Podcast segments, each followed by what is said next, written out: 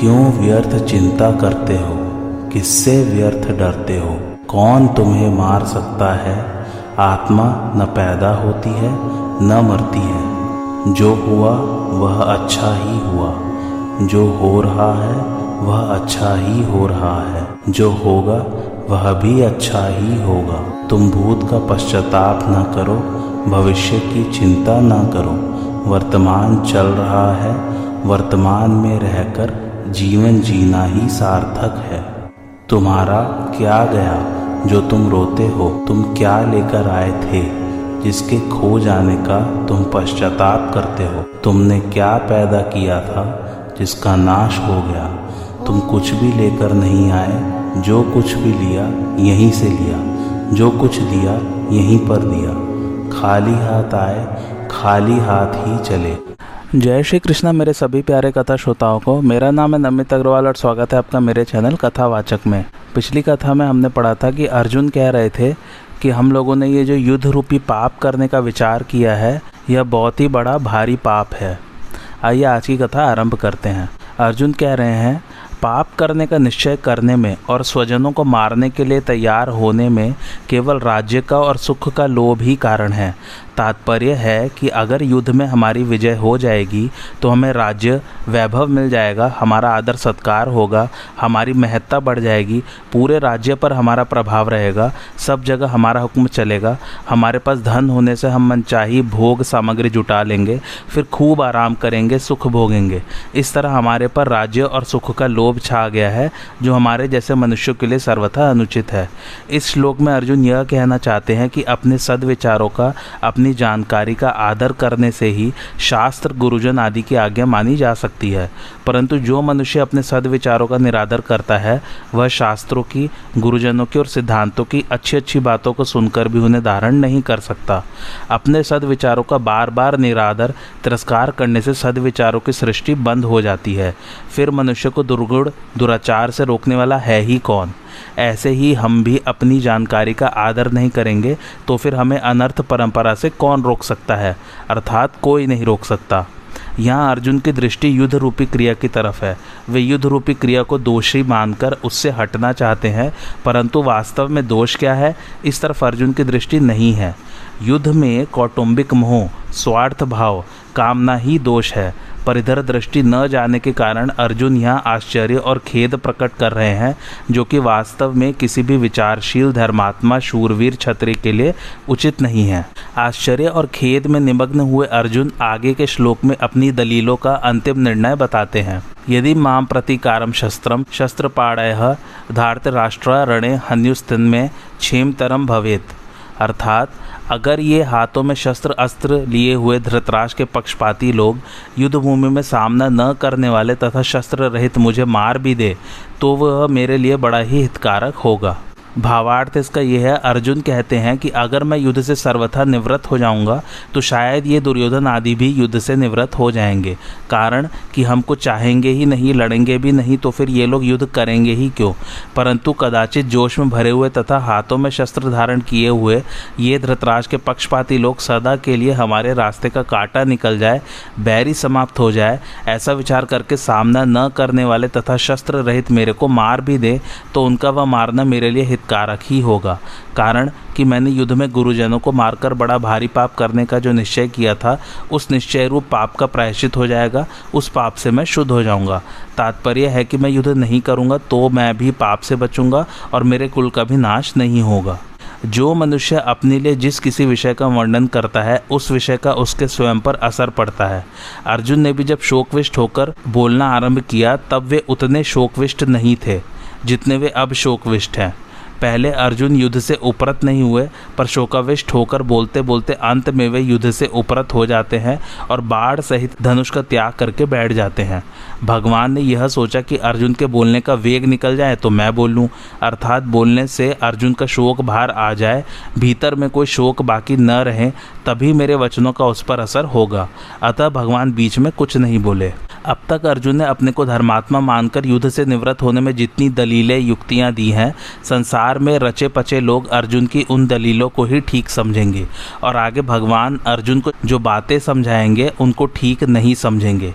इसका कारण यह है कि जो मनुष्य जिस स्थिति में है, उस स्थिति की, उस श्रेणी की बात को ही वे ठीक समझते हैं।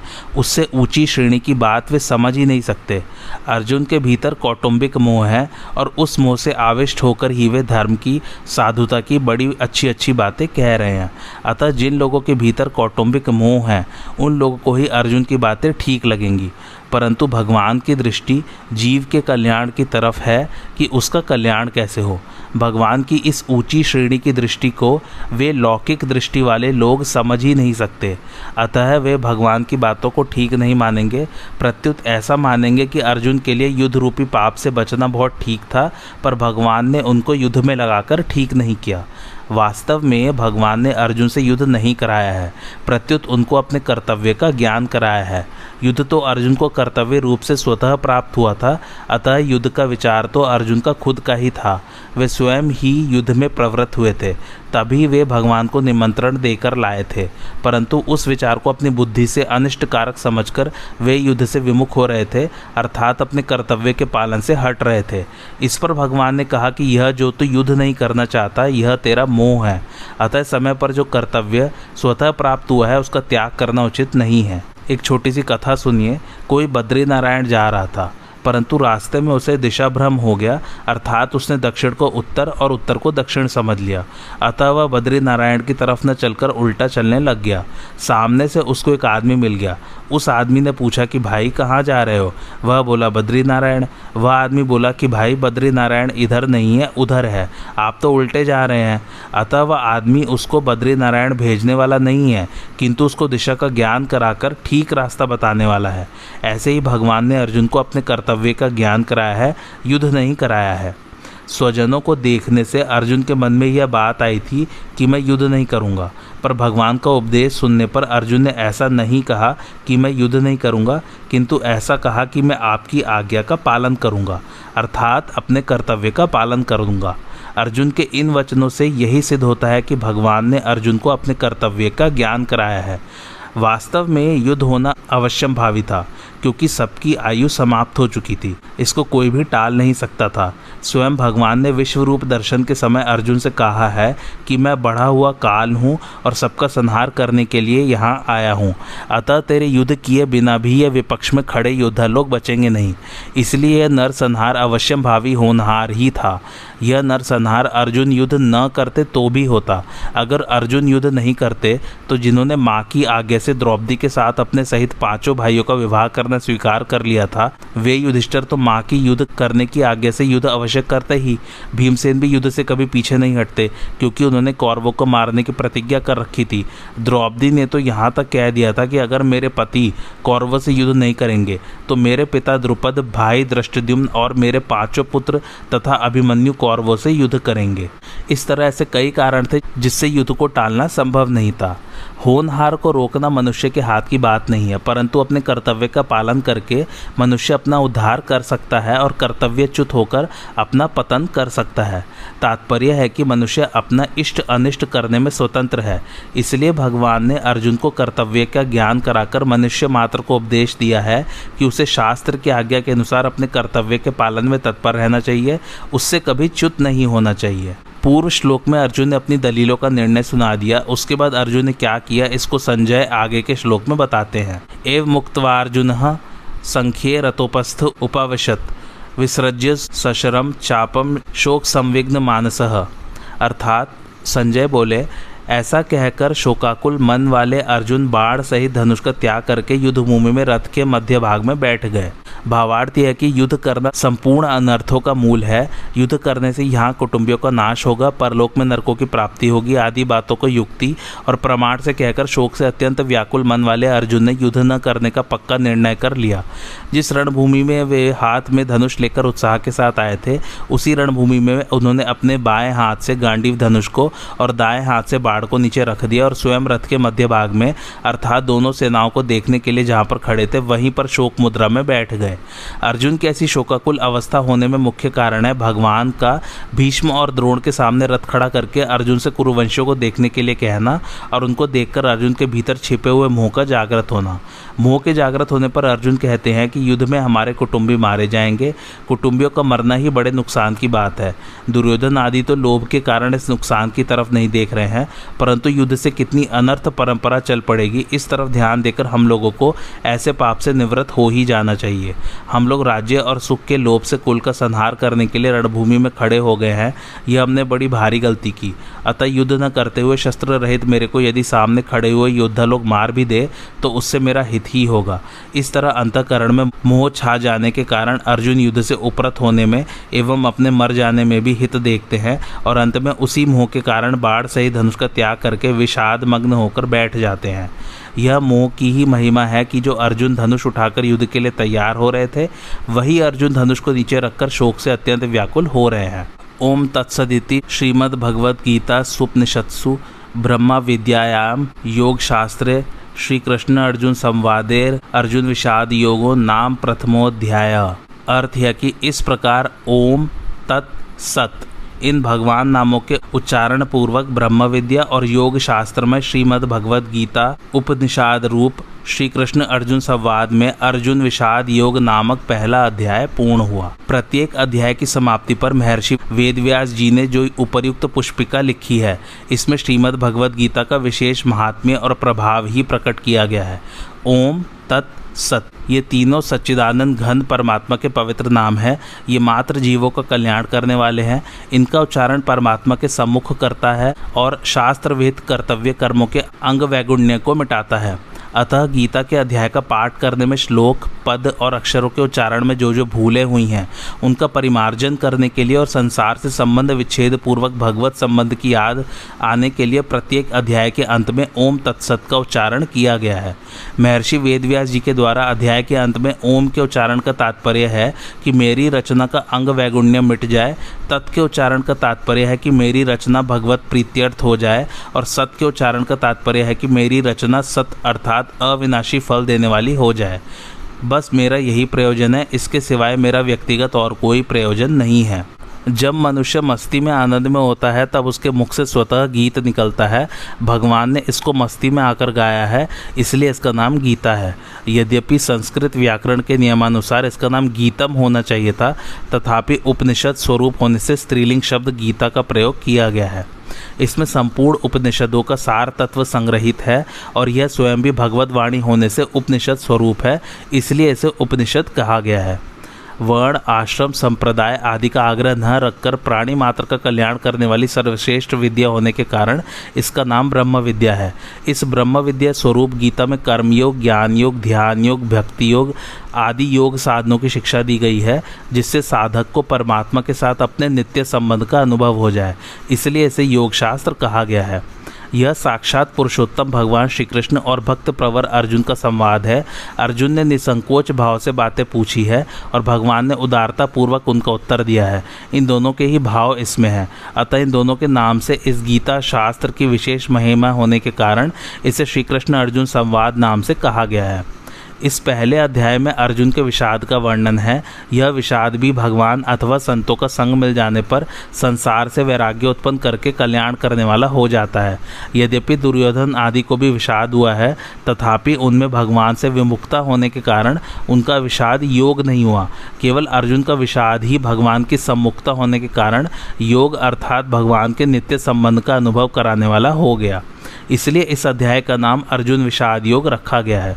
प्रत्येक अध्याय के अंत में पुष्पिका देने का तात्पर्य है कि अगर साधक एक अध्याय का भी ठीक तरह से मनन विचार करे तो उस एक ही अध्याय से उसका कल्याण हो जाएगा। अब हम दूसरा अध्याय आरंभ करते हैं। विषाद मग्न अर्जुन के प्रति भगवान ने क्या कहा? यह बात धृतराज को सुनाने के लिए संजय दूसरे अध्याय का विषय आरंभ करते हैं। तम तथा कृपया विष्टम श्रुपूर्णा कुलेक्षणम विषिदंत मिदम वाक्य मुवाच मधुसूदना। संजय बोले, वैसी कायरता से व्याप्त हुए उन अर्जुन के प्रति जो कि विषाद कर रहे हैं और आंसुओं के कारण जिनके नेत्रों की देखने की शक्ति अवरुद्ध हो रही है, भगवान मधुसूदन यह आगे कहे जाने वाले वचन बोले। अर्जुन जैसे महान शूरवीर के भीतर भी कौटुंबिक मोह छा गया और नेत्रों में आँसू भरा है आँसू भी इतने ज़्यादा भरा है कि नेत्रों से पूरी तरह देख भी नहीं सकते। इस प्रकार कायरता के कारण विषाद करते हुए अर्जुन से भगवान मधुसूदन ने ये वचन कहे, अर्जुन, में धर्म का बाना पहनकर जो कर्तव्य, त्याग रूप बुराई आ गई थी, उस पर यह भगवत वाणी सीधा आघात पहुँचाने वाली है। अर्जुन का युद्ध से उपराम होने का जो निर्णय था, उसमें खलबली मचा देने वाली है। अर्जुन को अपने दोष का ज्ञान कराकर अपने कल्याण के जिज्ञासा जागृत करा देने वाली है। इस गंभीर अर्थ वाली वाणी के प्रभाव से ही अर्जुन भगवान का शिष्यत्व ग्रहण करके उनके शरण हो जाते हैं। भगवान ने अर्जुन के प्रति कौन से वचन कहे, इसे आगे के दो श्लोकों में कहते हैं। कुतस्तवा कश्मल मिदम विष में समुपस्थितम अनार्य जुष्टम स्वर्गम कीर्तिकरम अर्जुन। श्री भगवान बोले हे अर्जुन, इस विषम अवसर पर तुम्हें यह कायरता कहाँ से प्राप्त हुई, जिसका कि श्रेष्ठ पुरुष सेवन नहीं करते, जो स्वर्ग को देने वाली नहीं है और कीर्ति करने वाली भी नहीं है? भावार्थ, भगवान आश्चर्य प्रकट करते हुए अर्जुन से कहते हैं कि ऐसे युद्ध के मौके पर तो तुम्हारे में शूरवीरता, उत्साह आना चाहिए था, पर इस बे मौके पर तुम्हारे में यह कायरता कहाँ से आ गई? आश्चर्य वैसे दो तरह से होता है, अपने न जानने के कारण और दूसरे को चेताने के लिए। भगवान का यहाँ जो आश्चर्य पूर्वक बोलना है वह केवल अर्जुन को चेताने के लिए ही है, जिससे अर्जुन का ध्यान अपने कर्तव्य पर चला जाए। मूल में यह कायरता रूपी दोष तुम्हारे में स्वयं में नहीं है, यह तो आगंतुक दोष है जो सदा रहने वाला नहीं है। यह कायरता केवल तुम्हारे भावों में और वचनों में ही नहीं आई है, किंतु तुम्हारी क्रियाओं में भी आ गई है। यह तुम्हारे पर अच्छी तरह से छा गई है, जिसके कारण तुम धनुष बाढ़ छोड़कर रथ के मध्य भाग में बैठ गए हो। समझदार, श्रेष्ठ मनुष्यों में जो भाव पैदा होते हैं, वे अपने कल्याण के उद्देश्य को लेकर ही होते हैं। तुम्हारे में जो कायरता आई है, उस कायरता को श्रेष्ठ पुरुष स्वीकार नहीं करते, कारण कि तुम्हारी इस कायरता में अपने कल्याण की बात बिल्कुल नहीं है। कल्याण चाहने वाले श्रेष्ठ मनुष्य प्रवृत्ति और निवृत्ति, दोनों में अपने कल्याण का ही उद्देश्य रखते हैं। उनमें अपने कर्तव्य के प्रति कायरता उत्पन्न नहीं होती, परिस्थिति के अनुसार उनको जो कर्तव्य प्राप्त हो जाता है, उसको वे कल्याण प्राप्ति के उद्देश्य से उत्साह और तत्परता पूर्वक सांगोपांग करते हैं। वे तुम्हारे जैसे कायर होकर युद्ध से या अन्य किसी कर्तव्य कर्म से उपरत नहीं होते। अतः युद्ध रूप से प्राप्त कर्तव्य कर्म से उपरत होना तुम्हारे लिए कल्याणकारक नहीं है। कल्याण की बात सामने न रखकर अगर सांसारिक दृष्टि से भी देखा जाए तो संसार में स्वर्ग लोक ऊँचा है, परंतु तुम्हारी यह कायरता स्वर्ग को देने वाली भी नहीं है, अर्थात कायरता पूर्वक युद्ध से निवृत्त होने का फल स्वर्ग की प्राप्ति भी नहीं हो सकता। अगर स्वर्ग प्राप्ति का भी लक्ष्य न हो तो अच्छा माना जाने वाला पुरुष वही काम करता है जिससे संसार में कीर्ति हो। परंतु तुम्हारा यह जो कायरता है, यह इस लोक में कीर्ति देने वाली नहीं है, प्रत्युत अपकीर्ति देने वाली है। अतः तुम्हारे में कायरता का आना सर्वथा ही अनुचित है। भगवान ने यहाँ ऐसा क्रम देकर तीन प्रकार के मनुष्य बताए हैं। पहला, जो विचारशील मनुष्य होते हैं, वे केवल अपना कल्याण ही चाहते हैं। उनका ध्येय उद्देश्य केवल कल्याण का ही होता है। दूसरा, जो पुण्यात्मा मनुष्य होते हैं, वे शुभ कर्मों के द्वारा स्वर्ग की प्राप्ति चाहते हैं। वे स्वर्ग को ही श्रेष्ठ मानकर उसकी प्राप्ति का ही उद्देश्य रखते हैं। और तीसरा, जो साधारण मनुष्य होते हैं, वे संसार को ही आदर देते हैं। इसलिए वे संसार में अपनी कीर्ति चाहते हैं और उस कीर्ति को ही अपना ध्येय मानते हैं। उपरयुक्त तीनों पद देकर भगवान अर्जुन को सावधान करते हैं कि तुम्हारा जो यह युद्ध न करने का निश्चय है, यह विचारशील और पुण्यात्मा मनुष्य के ध्येय कल्याण और स्वर को प्राप्त कराने वाला भी नहीं है, तथा साधारण मनुष्य के ध्येय कीर्ति को प्राप्त कराने वाला भी नहीं है। अतः मोह के कारण तुम्हारा युद्ध न करने का निश्चय बहुत ही तुच्छ है जो कि तुम्हारा पतन करने वाला, तुम्हें नरकों में ले जाने वाला और तुम्हारी अपकीर्ति करने वाला होगा। कायरता आने के बाद अब क्या करें? इस जिज्ञासा को दूर करने के लिए भगवान कहते हैं, क्लैब्यम मास गमह पार्थ नैतत्व युपद्यते क्षुद्रम हृदय दौर्बल्यम त्यक्तो वितिष्ठ परंतप अर्थात, हे प्रथा नंदन अर्जुन, इस नपुंसकता को मत प्राप्त हो, क्योंकि तुम्हारे में यह उचित नहीं है। हे परंतप, हृदय की तुच्छ दुर्बलता का त्याग करके युद्ध के लिए खड़े हो जाओ। प्रथा, अर्थात कुंती का दूसरा नाम। उनके पुत्र होने से अर्जुन का एक नाम पार्थ भी है। पार्थ संबोधन भगवान की अर्जुन के साथ प्रियता और घनिष्ठता का द्योतक है। गीता में भगवान ने 38 बार पार्थ संबोधन का प्रयोग किया है। अर्जुन के अन्य सभी संबोधनों की अपेक्षा पार्थ संबोधन का प्रयोग अधिक हुआ है। इसके बाद सबसे अधिक प्रयोग कौनतेय संबोधन का हुआ है, जिसकी आवृत्ति कुल 24 बार हुई है। भगवान को अर्जुन से जब कोई विशेष बात कहनी होती है या कोई आश्वासन देना होता है या उनके प्रति भगवान का विशेष रूप से प्रेम उमड़ता है, तब भगवान उन्हें पार्थ कहकर पुकारते हैं। इस संबोधन के प्रयोग से मानव वे स्मरण कराते हैं कि तुम मेरी बुआ, अर्थात कुंती के लड़के तो हो ही, साथ ही साथ मेरे प्यारे भक्त और सखा भी हो। अतः मैं तुम्हें विशेष गोपनीय बातें बताता हूँ और जो कुछ भी कहता हूँ, सत्य तथा केवल तुम्हारे हित के लिए कहता हूँ। अब इस श्लोक का भावार्थ समझ लेते हैं। माता कुंती के संदेश की याद दिलाकर अर्जुन के अंतकरण में क्षत्रियोचित वीरता का भाव जागृत करने के लिए भगवान अर्जुन को पार्थ नाम से संबोधित करते हैं। तात्पर्य है कि अपने में कायरता लाकर तुम्हें माता की आज्ञा का उल्लंघन नहीं करना चाहिए। अर्जुन कायरता के कारण युद्ध करने में अधर्म और युद्ध न करने में धर्म मान रहे थे अतः अर्जुन को चेताने के लिए भगवान कहते हैं कि युद्ध न करना धर्म की बात नहीं है, यह तो नपुंसकता है, इसलिए तुम इस नपुंसकता को छोड़ दो। तुम्हारे में यह नपुंसकता नहीं आना चाहिए था, क्योंकि तुम कुंती जैसी वीर छत्राणी माता के पुत्र हो और स्वयं भी शूरवीर हो। तात्पर्य है कि जन्म से और अपनी प्रकृति से भी यह नपुंसकता तुम्हारे में सर्वथा अनुचित है। तुम स्वयं परंतप हो, अर्थात शत्रु को तपाने वाले, भगाने वाले हो तो क्या तुम इस समय युद्ध से विमुख होकर अपने शत्रुओं को हर्षित करोगे? यह हृदय की दुर्बलता तुच्छता को प्राप्त कराने वाली है, अर्थात मुक्ति, स्वर्ग अथवा कीर्ति को देने वाली नहीं है। अगर तुम इस तुच्छता का त्याग नहीं करोगे तो स्वयं तुच्छ हो जाओगे और यह हृदय की दुर्बलता तुच्छ चीज़ है। तुम्हारे जैसे शूरवीर के लिए ऐसी तुच्छ चीज़ का त्याग करना कोई कठिन काम नहीं है। तुम जो ऐसा मानते हो कि मैं धर्मात्मा हूँ और युद्ध रूपी पाप नहीं करना चाहता तो यह तुम्हारे हृदय की दुर्बलता है, कमज़ोरी है। इसका त्याग करके तुम युद्ध के लिए खड़े हो जाओ, अर्थात अपने प्राप्त कर्तव्य का पालन करो। यहाँ अर्जुन के सामने युद्ध रूप कर्तव्य कर्म है। इसलिए भगवान कहते हैं कि उठो, खड़े हो जाओ और युद्ध रूप कर्तव्य का पालन करो।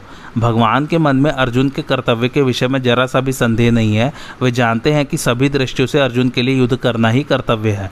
अतः अर्जुन की थोथी युक्तियों की परवाह न करके उनको अपने कर्तव्य का पालन करने के लिए चट आज्ञा देते हैं कि पूरी तैयारी के साथ युद्ध करने के लिए खड़े हो जाओ। पहले अध्याय में अर्जुन ने युद्ध न करने के विषय में बहुत सी युक्तियाँ, दलीलें दी थी।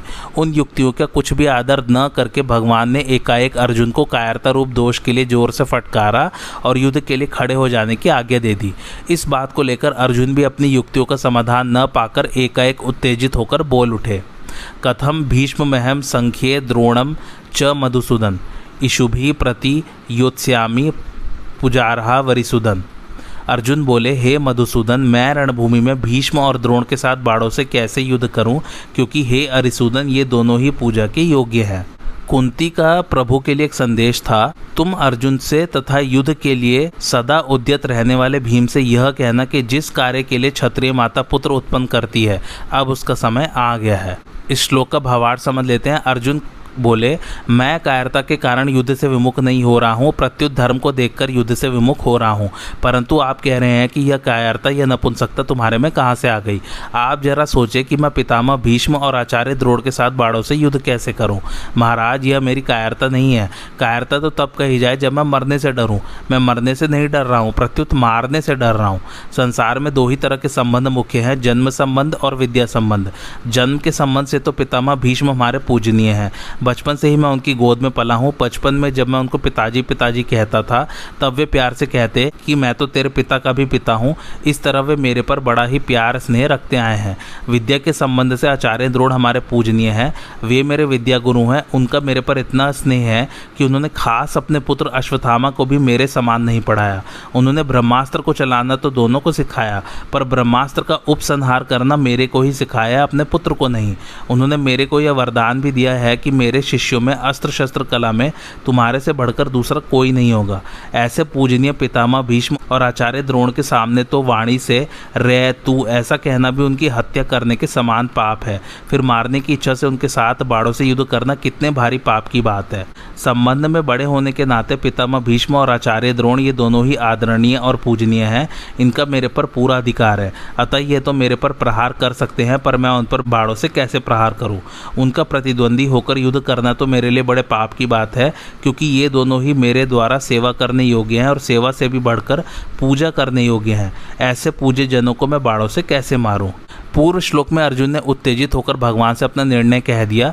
अब भगवत वाणी का असर होने पर अर्जुन अपने और भगवान के निर्णय का संतुलन करके कहते हैं, गुरु नहत्वा ही महानुभावान श्रेयो भोक्तुम भैक्ष्यम अपीह लोके हतवार्थ कामांस्तु गुरु निहैव भुंजनीय भोगान रुधिर प्रदिग्धान।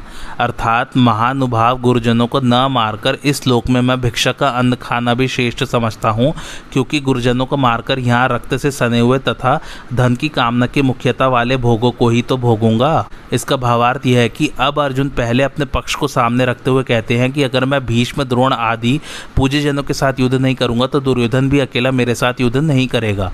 इस तरह युद्ध न होने से मेरे को राज्य नहीं मिलेगा, जिससे मेरे को दुख पाना पड़ेगा। मेरा जीवन निर्वाह भी कठिनता से होगा। यहाँ तक कि छत्रे के लिए निषिद्ध जो भिक्षावृत्ति है, उसको भी जीवन निर्वाह के लिए ग्रहण करना पड़ सकता है। परंतु गुरुजनों को मारने की अपेक्षा मैं उस कष्टदायक भिक्षावृत्ति को भी ग्रहण करना श्रेष्ठ मानता हूँ। यद्यपि भिक्षा मांगकर खाने से इस संसार में मेरा अपमान तिरस्कार होगा। लोग मेरी निंदा करेंगे, तथापि गुरुजनों को मारने की अपेक्षा भिक्षा मांगना श्रेष्ठ है। तात्पर्य है कि मेरे लिए गुरुजनों को मारना भी निषिद्ध है और भिक्षा मांगना भी निषिद्ध है, परंतु इन दोनों में भी गुरुजनों को मारना मुझे अधिक निषिद्ध दिखता है। अब अर्जुन भगवान के वचनों की तरफ़ दृष्टि करते हुए कहते हैं कि अगर मैं आपकी आज्ञा के अनुसार युद्ध करूँ तो युद्ध में गुरुजनों की हत्या के परिणाम में मैं उनके खून से सने हुए और जिनमें धन आदि की कामना ही मुख्य है ऐसे भोगों को ही तो भोगूँगा, मेरे को भोग ही तो मिलेंगे। उन भोगों के मिलने से मुक्ति थोड़ी ही होगी, शांति थोड़ी ही मिलेगी। पितामह, भीष्म, आचार्य द्रोड़ आदि गुरुजन धन की कामना वाले नहीं थे। वे तो दुर्योधन के वृत्ति भोगी थे। उन्होंने दुर्योधन का अन्न खाया था। अतः युद्ध के समय दुर्योधन का साथ छोड़ना कर्तव्य न समझकर ही वे कौरवों के पक्ष में खड़े हुए थे। अतः ऐसे श्रेष्ठ भाव वालों को अर्थ की कामना वाले कैसे कहा जा सकता है? तात्पर्य है कि जो महानुभाव है, वे अर्थ की कामना वाले नहीं हो सकते हैं और जो अर्थ की कामना वाले हैं, वे महानुभाव नहीं हो सकते। भगवान ने दूसरे तीसरे श्लोकों में अर्जुन के कल्याण की दृष्टि से ही उन्हें कायरता को छोड़कर युद्ध के लिए खड़ा होने की आज्ञा दी थी। परंतु अर्जुन उल्टा ही समझे, अर्थात वे समझे कि भगवान राज्य का भोग करने की दृष्टि से ही युद्ध की आज्ञा देते हैं। इस बात को थोड़ा सा और समझिए केवल भौतिक दृष्टि रखने वाले मनुष्य कल्याण की बात सोच ही नहीं सकते। जब तक भौतिक पदार्थों की तरफ़ ही दृष्टि रहती है, तब तक आध्यात्मिक दृष्टि जागृत नहीं होती। यहाँ अर्जुन की दृष्टि में शरीर आदि भौतिक पदार्थों की मुख्यतः हो रही है। वे कौटुंबिक मोह ममता में फंसकर धर्म को भी भौतिक दृष्टि से ही देख रहे हैं। भौतिक दृष्टि से अत्यंत विलक्षण आध्यात्मिक दृष्टि की तरफ़ अभी अर्जुन का ख्याल नहीं है, अर्थात उनकी दृष्टि भौतिक राज्य से ऊपर नहीं जा रही है और वे कौटुंबिक मोह ममता के प्रवाह में बह रहे हैं। इसलिए वे ऐसा समझ रहे हैं कि युद्ध में प्रवृत्त कराकर भगवान मुझे राज्य दिलाना चाहते हैं, जबकि वास्तव में भगवान उनका कल्याण करना चाहते हैं। आगे पढ़ते हैं। पहले तो अर्जुन का युद्ध न करने का एक ही पक्ष था, जिससे वे धनुष बाढ़ छोड़कर और शोकाविष्ट होकर रथ के मध्य भाग में बैठ गए थे। परंतु युद्ध करने का पक्ष तो भगवान के कहने से ही हुआ है। तात्पर्य है कि अर्जुन का भाव था कि हम लोग तो धर्म को जानते हैं, पर दुर्योधन आदि धर्म को नहीं जानते, इसलिए वे धन, राज्य आदि के लोभ से युद्ध करने के लिए तैयार खड़े हैं। अब वही बात अर्जुन यह अपने लिए कहते हैं कि अगर मैं भी आपकी आज्ञा के अनुसार युद्ध करूँ तो परिणाम में गुरुजनों के रक्त से सने हुए धन, राज्य आदि को ही तो प्राप्त करूँगा। इस तरह अर्जुन को युद्ध करने में बुराई ही बुराई दिखाई दे रही है। जो बुराई बुराई के रूप में आती है, उसको मिटाना बड़ा सुगम होता है, अर्थात आसान होता है। परंतु जो बुराई अच्छाई के रूप में आती है, उसको मिटाना बड़ा कठिन होता है। जैसे सीता जी के सामने रावण और हनुमान जी के सामने काल नेमी राक्षस आए तो उनको सीता जी और हनुमान जी पहचान नहीं सके, क्योंकि उन दोनों का वेश साधुओं का था। अर्जुन की मान्यता में युद्ध रूप कर्तव्य कर्म करना बुराई है और युद्ध न करना भलाई है। अर्थात अर्जुन के मन में धर्म रूप भलाई के वेश में कर्तव्य त्याग रूप बुराई आई है। उनको कर्तव्य त्याग रूप बुराई बुराई के रूप में नहीं दिख रही है, क्योंकि उनके भीतर शरीरों को लेकर मोह है। अतः इस बुराई को मिटाने में भगवान को भी बड़ा ज़ोर पड़ रहा है और समय लग रहा है। आजकल समाज में एकता के बहाने वर्ण आश्रम की मर्यादा को मिटाने की कोशिश की जा रही है तो यह बुराई एकता रूप अच्छाई के वेश में आने से बुराई रूप से नहीं दिख रही है। अतः वर्ण आश्रम की मर्यादा मिटने से परिणाम में लोगों का कितना पतन होगा, लोगों में कितना आसुरभाव आएगा, इस तरफ़ दृष्टि ही नहीं जाती। ऐसे ही धन के बहाने लोग झूठ, कपट, बेईमानी, ठगी, विश्वासघात आदि आदि दोषों को भी दोष रूप से नहीं जानते। यहाँ अर्जुन में धर्म के रूप में बुराई आई है कि हम भीष्म, द्रोण आदि महानुभावों को कैसे मार सकते हैं, क्योंकि हम धर्म को जानने वाले हैं। तात्पर्य है कि अर्जुन ने जिसको अच्छाई माना है, वह वास्तव में बुराई ही है, परंतु उसमें मान्यता अच्छाई की होने से वह बुराई रूप से नहीं दिख रही है। भीष्म, द्रोण आदि गुरुजनों का अनुभाव भीतर का भाव श्रेष्ठ है, शुद्ध है, क्योंकि युद्ध करते हुए भी उनमें पक्षपात नहीं है।